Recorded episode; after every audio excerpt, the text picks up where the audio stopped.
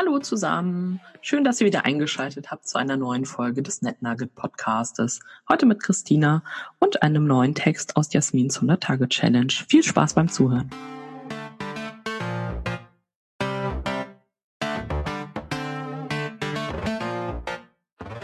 Ganz am Anfang meiner Coaching-Karriere vor 22 Jahren hatte ich schon zwei spannende Kurse im Programm.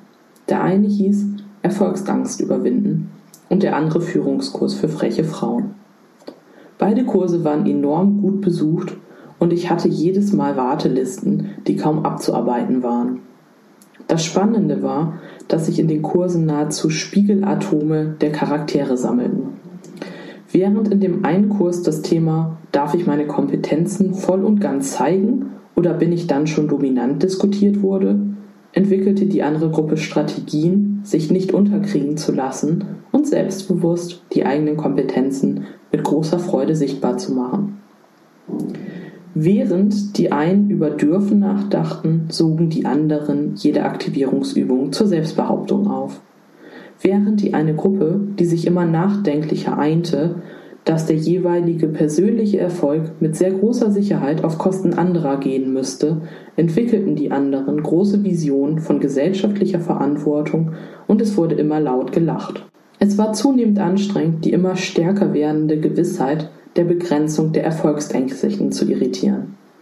Eine bezeichnende Geschichte dazu war folgende. Wir hatten zwei Tage lang erfolgreich an dem Thema Selbstbehauptung und Erfolgsfreunde gearbeitet mit vielen starken und ausgesprochen erfreulichen Ergebnissen. Die Stimmung in der Gruppe war gelöst und vorfreudig. Das sagte eine Teilnehmerin nach der Abschlussrunde in der Art des berühmten Inspektors Columbo. Aber eine Frage hätte ich noch. Hier hat das ja alles super geklappt. Aber klappt das auch im echten Leben? Es passierte, was passieren musste. Der Energielevel aller sank drastisch und ich konnte nur noch sagen, man muss Gelerntes auch anwenden wollen und mit den Konsequenzen leben.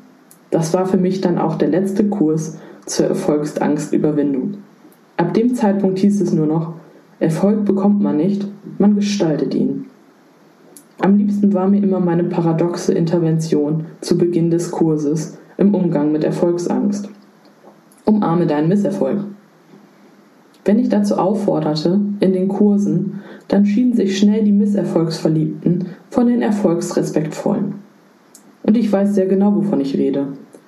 Denn ich selber hatte zwar keine Angst vor dem Erfolg, aber einen enormen Respekt hatte ich schon vor ihm.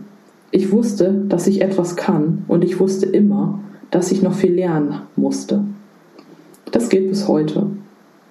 Und in früheren Jahren hat mich das durchaus auch ein wenig eingeschüchtert, wenn mir jemand mit vermeintlich guter Absicht einreden wollte, dass der Himmel auch nicht voller Geigen hinge. Ich habe mich nur immer gefragt, wer Geigen will, wenn man Jazz-Saxophon bekommen kann. Mut und Neugier sind die Wegweise zu Erfolgsnetzwerken.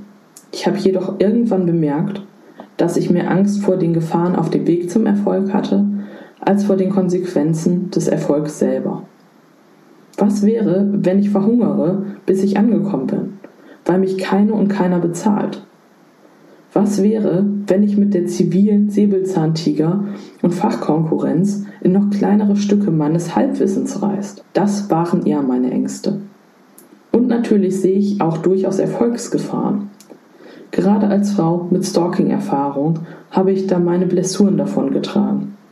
Aber das hält mich trotzdem nicht ab, meine Kompetenzen bestmöglich zur Geltung zu bringen und Spaß zu haben. Ganz im Gegenteil. Auch muss man sich zum Beispiel mit unternehmerischen Wachstumsschmerzen beschäftigen, wenn einem die Auftragsanfragen über den Kopf wachsen. Aber all das kann man mit den richtigen Netzwerken um sich herum bewältigen. So kam es auch, dass ich das Konzept zu den strategischen Netzwerkanalysen NetQuest entwickelte und im Verlag Barbara Budrich gewissermaßen ein Selbstcoaching-Handbuch dazu herausgab. Darin vermittle ich genau genommen die zentralen Bewältigungsstrategien und Techniken für beide Gruppen.